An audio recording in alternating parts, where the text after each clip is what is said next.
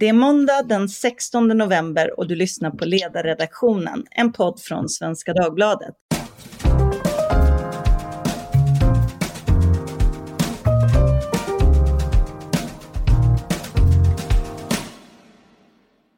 Idag ska vi prata om hur sjukvården är organiserad. Behöver vi ha 21 regioner eller landsting som de hette förut? Eller skulle en annan organisation vara bättre? Jag heter Maria Ranka och har vikarierat till och från på ledarsidan sedan i somras.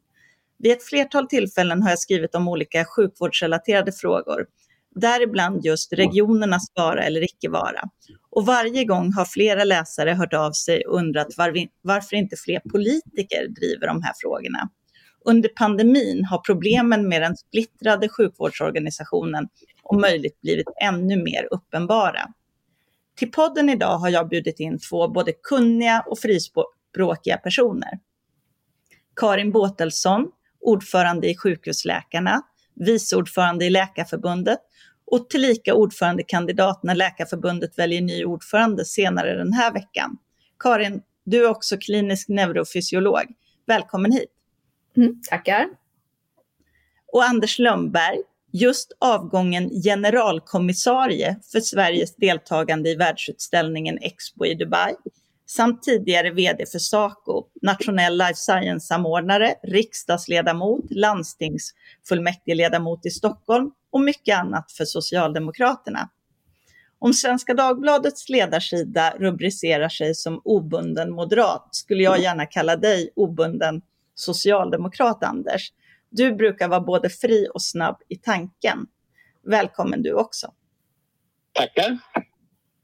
Anledningen till att jag bjöd in er idag var att jag läste en ledare häromdagen av dig, Karin, i tidningen Sjukhusläkaren, där du skrev om att svensk sjukvård är organiserad ungefär som om Sverige vore 21 länder.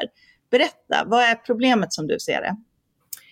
Eh, vi gjorde ju den här eh, undersökningen av eh, hur man har hanterat elektiv vård under pandemin som startade i våras och jämförde då Danmark och Sverige. Och då ser man ju det att eh, redan tidigt i våras så tog den danska med nationell finansiering och styrning, Sundhetsstyrelsen, tag i att inte bara vårda coronapatienter utan även den elektiva vården och såg till att man, att man eh, eh körde igång igen och eh, bearbetade eller tog tag i köerna Eh, under, även under pandemin. I Sverige istället så har ju alla regioner ansvar just för sig själv och sina egna medborgare. Det är ju deras uppdrag.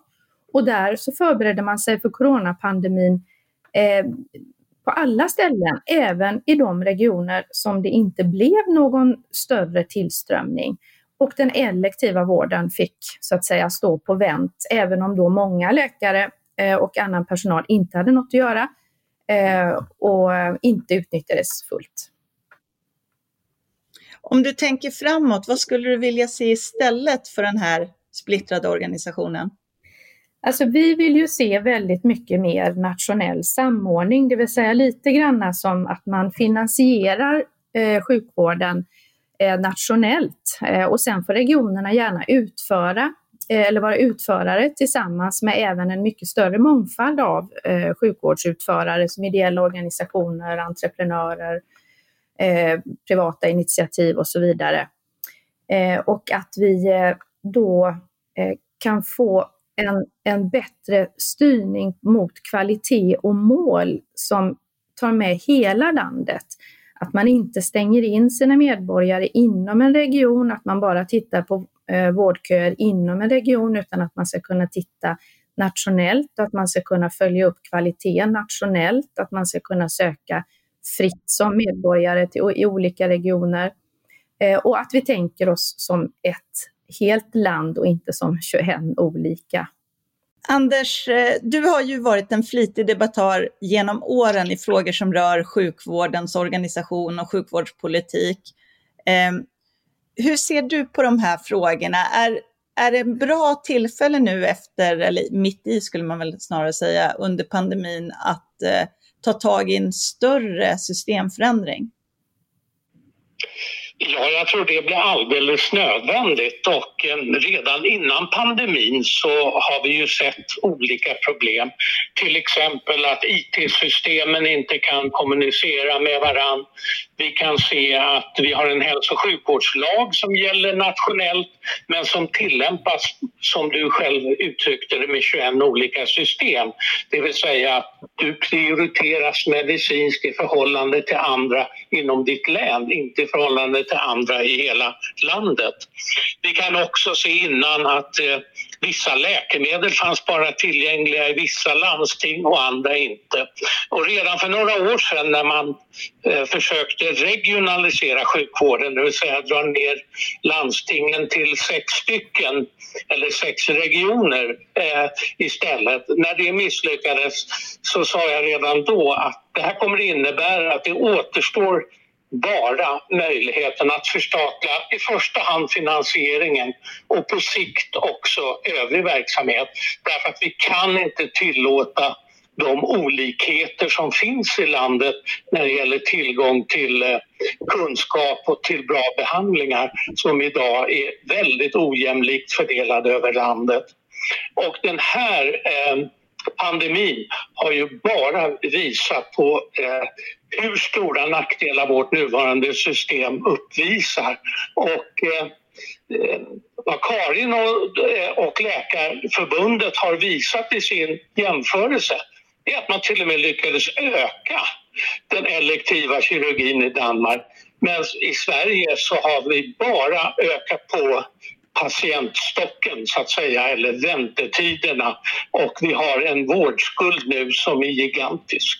Anders, du sa att det återstår bara att eh, eh förstatliga finansieringen och eh, övriga verksamheter eller något åt det hållet. Ja. Vad menar du med övriga verksamheter?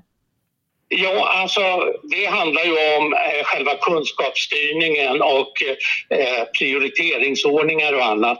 Men det kommer att börja så, visa sig med att man misslyckades med regionreformen är att staten kommer att vara tvungen att överta eh, den merfinansiering som sjukvården behöver för att utvecklas. Och det har ju, kan man ju säga, redan skett just nu. Staten eh, står för stort sett alla tillskott till hälso och sjukvården men eh, än så länge är varje landsting som beslutar hur man ska använda de resurserna. Och risken nu är att man bara fyller igen dem i de budgethål som finns på sjukhusen utan att det kommer ut någon mer patientvård för de pengarna. Delar du den farhågan Karin, att de här pengarna nu som skjuts till, att det är pengar rakt in i svarta hål? Absolut. Eh, och, och, det är ju så mycket som behöver följas upp eh, och, och eh, att vi använder pengarna klokt och över hela landet och inte inom olika regioner. Eh, vi skulle ju vilja, som sagt, precis som Anders är inne på det här att man ska ha, om vi nu pratar om vårdberget, vårdskulden tycker vi är ett dåligt ord inom vården, för det är ingen skuld som vi har orsakat, utan det har ju blivit så här, så vi kallar det för vårdberg. Och om vi ska få ordning på det så behöver vi göra det efter medicinska prioriteringar och då har vi en myndighet som skulle kunna ta, uh, göra en nationell väntelista där man samlar in så att säga var behoven är störst och var man ska sätta in sina uh, insatser. Man har ju också försökt i, i uh, kunskapsutredningen att få till bättre kontroll på kvalitet och att man följer hälso och sjukvårdslagen. Vi, vi skojar ibland lite grann om och säger att regionerna är de enda i Sverige som inte behöver följa lagarna.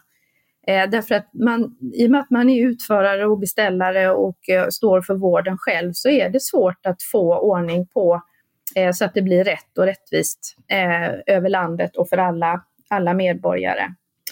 Eh, så där kan Socialstyrelsen gå in och titta på, eh, på väntetider Eh, och sånt. Sen är det många delar för att vården ska fungera. Det är ju inte bara att hantera ett befintligt vårdberg, utan det handlar ju om fortbildning som inte är reglerat nationellt och som dras ner så fort budgeten inte håller. Det handlar om att tillsätta AT och ST-tjänster i tillräcklig mängd som motsvarar hur många som vi utbildar nationellt.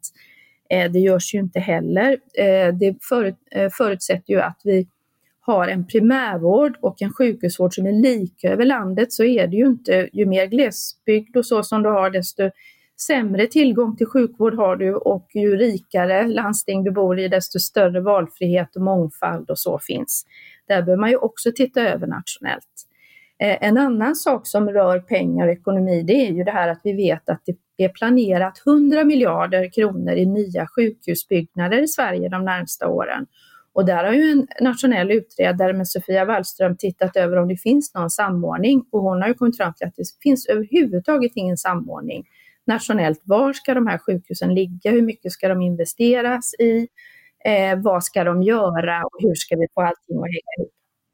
Skulle vi kunna spara pengar totalt om den typen av investeringar samordnades?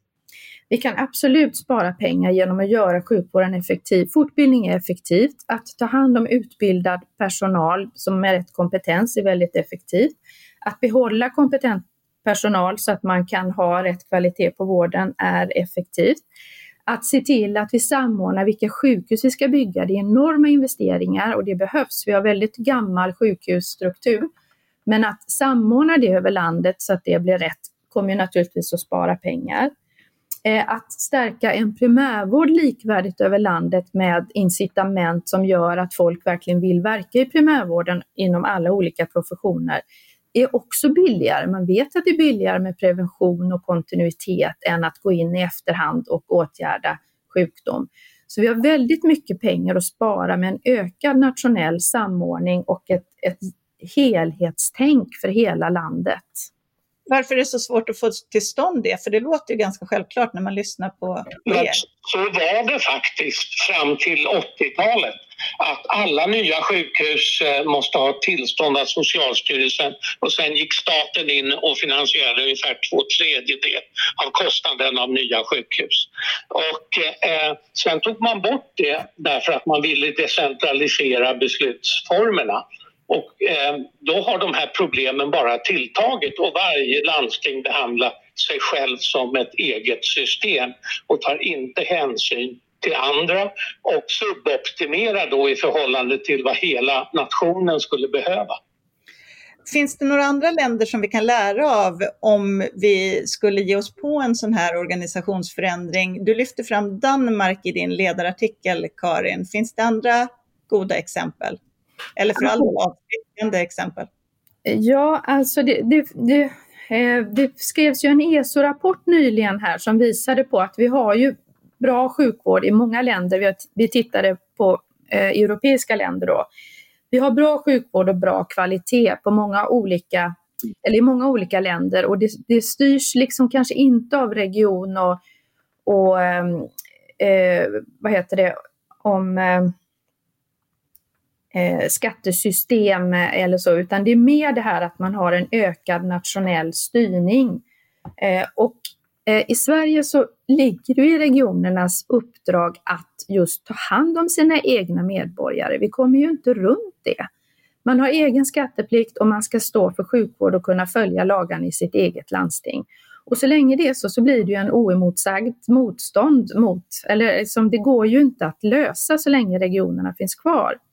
Men det ESO-rapporten visar är ju ändå att där Sverige tappar så är det på vårdplatser, vi har en svagare primärvård eh, och eh, vi har ingen, ingen reglering för fortbildning och ATSD till exempel. Och där ser vi ju just att, jo, att den nationella styrningen behöver öka och att vi skulle vilja ha, eh, regioner får gärna finnas kvar, men de ska inte liksom ha hela ansvaret själva och de måste också ha mycket mer transparens och så, för du, i och med att vi har eh, även eh, konstruktionen med SKR då som ideell förening. SKR, Sveriges kommuner och regioner. Exakt. Ja, eh, ja, både Norge och Danmark har ju gått igenom precis det här som vi nu gör.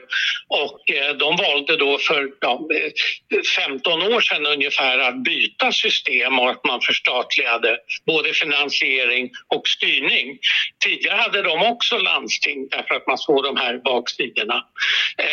Vi kan också se att den medicinska utvecklingen där bara under min livstid så har antalet diagnoser mer än fördubblats. Och ta exempelvis bröstcancer för kvinnor som var den vanligaste sjukdomen för kvinnor i Sverige, eller är den vanligaste allvarliga sjukdomen för kvinnor i Sverige. Det var från början en sjukdom. Sen blev det fyra, sen blev det elva. Idag är det 2400 fenotyper som det heter, alltså olika varianter på det. Och ska vi lyckas i framtiden så måste vi kunna behandla alla de här. Och då betyder det i snitt att det är fyra kvinnor i Sverige i varje fenotypgrupp. Och det gör att vi behöver mer och mer eh, samordning medicinskt över landet för att klara av den här individualiseringen av behandlingen för att bli ännu mer framgångsrik. Så att alla utvecklingstendenser påpek, eller pekar emot att vi behöver större befolkningsurval, att vi behöver mer samordning både av kunskap och finansiering men också för att kunna faktiskt individuellt behandla de här patienterna. Men... Och idag med skuld, jag är villig att köpa begreppet vårdberg då, så är det patienterna som får betala för eh, avigsidorna för vårt system. Och eh, det är inte längre acceptabelt. Vi har en lagstiftning som gäller för hela landet och därmed har man definierat egentligen ett statligt ansvar för att se till att den lagstiftningen uppfylls. Och för det andra, vi vet att landstingen har olika ekonomisk bärkraft att klara av att med egna skatter finansiera sjukvården. Och det kan vi säga framåt, det finns inte en möjlighet för de flesta landsting att klara av det utan det kräver ett statligt eh, finansieringsansvar. Om vi då håller oss kvar vid det här med den statliga finansieringen som ni båda två eh, argumenterar för. Tycker ni då också att vi bör gå mot ett mer försäkringsbaserat eh, system även om det är en statlig finansiering och att alla omfattas av försäkring? Till exempel som man har i Nederländerna eller Tyskland? Alltså det där tycker jag inte spelar så stor roll om, om man ska vara ärlig. Vi hade också till stora delar försäkringsbaserad ersättning förut i Sverige då hela öppenvården betalades via sjukförsäkringen faktiskt från staten utan ehm, eh, de uppvisar relativt likartade system. Eller eh, I praktiken fungerar de rätt så lika. Och det finns två huvudprinciper. Antingen är den skattefinansierad eller en försäkringsfinansierad men där försäkringarna är obligatoriska och av ekonomer då räknas som en skatt egentligen. Eh, det viktiga är att alla medborgare hanteras på exakt samma sätt. Och man kan säkert diskutera de exakta formerna eh, eh, för det. Det viktiga tror jag är att vi får också eh, öppnar upp systemen för innovationer, att göra sjukvård på nya sätt därför att det hör framtiden till och det kan både bli effektivare och billigare. Och då hur, måste hur gör man det?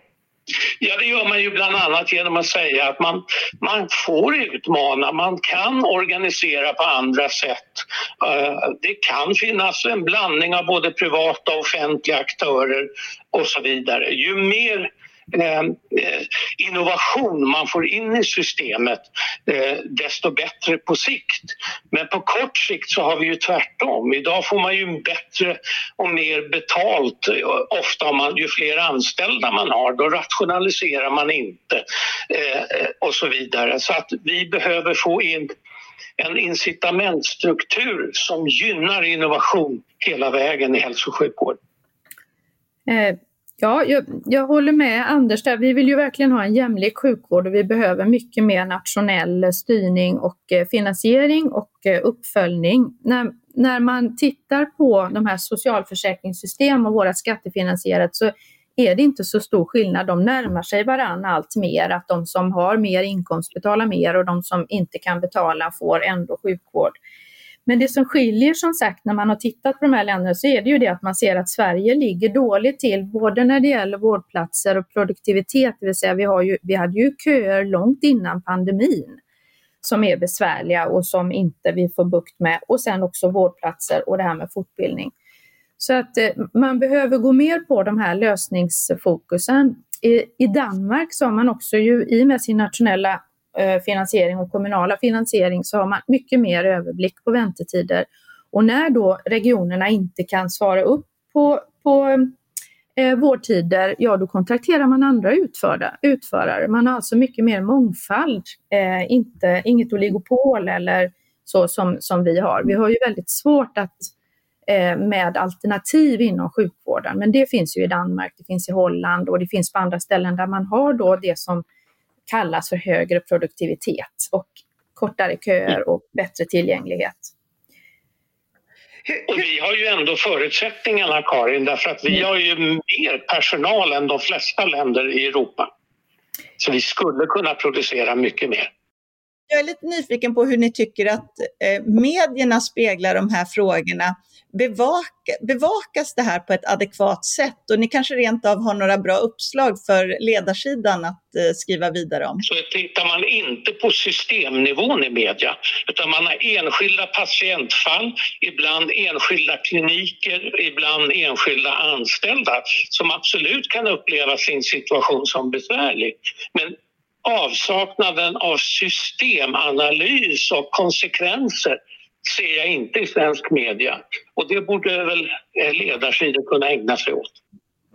Tack för det tipset. Karin, vad säger du? Ja, nej men det, det är mycket. Vi har ju flera motioner nu eh, till fullmäktige som rör just SKRs roll, Sveriges kommuner och regioner, som ju då är en ideell förening och inte på något sätt myndighet och inte omfattas av offentlighetsprincipen och vars uppgift är att företräda sina medlemmars intressen. Eh, och, och, dessutom är de motpart på många sätt och deltar i väldigt många beslut via partnerskap och samverkan med departement och, och myndigheter när beslut tas. Och här blir ju en lite kluven roll när man inte kan följa riktigt eh, eh beslut på, på det sättet som man kanske skulle tycka. Eh, eh, man skulle ju vilja att det ändå var nationella eh, beslut och så gör man det i samråd med utförare där SKR och regionerna är en utförare av då helst många fler när det gäller sjukvård. Och vi vill också ha mer insyn i SKR eh, organisationen, alltså mer transparens som offentlighetsprincipen. Eh, det här är ju en jättesvår konstruktion och eh, eller eh, en svår önskan, men det är ändå det är lite oklart idag vem som egentligen bestämmer. Är det regionerna eller är det nationell nivå? Och, och medierna kanske inte går igenom, så är det ju det här att om staten eh, tar ett beslut, en lagändring med något krav på regionerna som kostar pengar så måste ju pengar följa med. Och det gör ju det att det, det, blir svårt för staten har ju sin ekonomi och sin budget och då vill man inte riktigt stifta lagar där pengar måste följa med om det inte absolut eh, behövs. Och det behöver man titta på. Och sen har vi SKR som övergripande då part. Det behöver man också, eh, också titta på det här med, med insyn. Eh, och, eh, och sen har vi ju den här olikheten att man i vissa regioner välkomnar mångfald och flera utövare och kanske inte riktigt tar hänsyn till den befintliga eh, vården och primärvården och vårdkedjan och i andra så är man emot alla privata alternativ. Så att just det här helhetsgreppet, att titta över och påvisa olikheterna i Sverige. Vi har högre skatt i de landstingen där man har sämre tillgång till vård och lägre skatt i landsting där man har mycket mer mångfald och beroende på hur skatteunderlaget är skapat inom regionerna. Så just det här systemperspektivet, att verkligen titta över, vi är 10 miljoner, 11 miljoner invånare och vi vill ha vård efter medicinska prioriteringar. Vi vill ha en bra eh, sjukvårdspersonal som har bra arbetsmiljö, bra löneutveckling, bra fortbildning, eh, där lagarna följs och där vi kan möta och utvecklas och ha kontinuitet med patienterna. Och hur vi ska skapa det, då behöver man nog faktiskt ta lite större grepp och eh, nationellt så behöver man vara modigare och eh, eh, ta hårdare tag om uppföljning och styrning och organisation. Tack för det Karin. Jag skulle vilja avsluta med att fråga er och då ber jag om korta svar. Eh, varför är det inte fler politiker som engagerar sig i och driver de här frågorna, med, möjligen då med undantag för Ebba Busch? Det, det, är ju ingen debatt om att avskaffa regionerna, men ni båda har ju presenterat mängder av argument för detta. under den här knappa halvtimmen vi har pratat. Vad säger ni? Var, varför driver ingen det här politiskt? Om jag börjar då så kan jag väl säga att eh, baserna ute i de politiska partierna utgörs av folk från regioner och kommuner.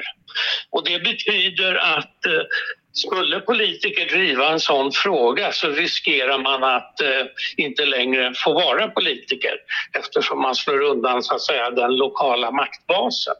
Eh, och eh, av självbevarelsedrift så är det bättre att avstå från att diskutera sådana frågor. För det andra kan det också finnas vissa kunskapsbrister som är rätt allmänna inom svensk hälso och sjukvårdspolitik om vad sjukvården faktiskt behöver. Karin? Ja, jag håller med Anders. Man sågar ju inte gärna av den grenen man sitter på och eh, eh, men man hör ju ofta när du kommer upp på nationell nivå så, så kan man ju höra samma personer att de säger oj då, var det så här det var egentligen när man ser det ovanifrån med riktigt helikopterperspektiv. Men som det är nu så är det ju ganska cementerat och, och jag, jag tror ju inte att man kan komma fram och kanske avskaffa regionerna, men jag tror att man ska eh, Eh, ha hårdare styrning på vad de ska göra med större helikopterblick över vad som behövs i hela landet och inte bara inom enskilda regioner och se till att man kan få bukt eh, med det. Just därför att eh, den, eh, den här mellannivån, regionala nivån, är så politiskt stark och väl utbyggd. Och med det så säger jag tack till Karin Båtelsson, ordförande i Sjukhusläkarna och Anders Lönnberg, tidigare socialdemokratisk politiker med stort engagemang i sjukvårdsfrågor som vi har märkt. Tack också till alla ni som har lyssnat. Vill ni höra av er med anledning av podden är adressen ledarsidan svd.se. Ni får också gärna recensera oss på Apple Podcast, det som för inte så länge sedan hette iTunes, så att fler hittar till podden. Tack för idag och hej då!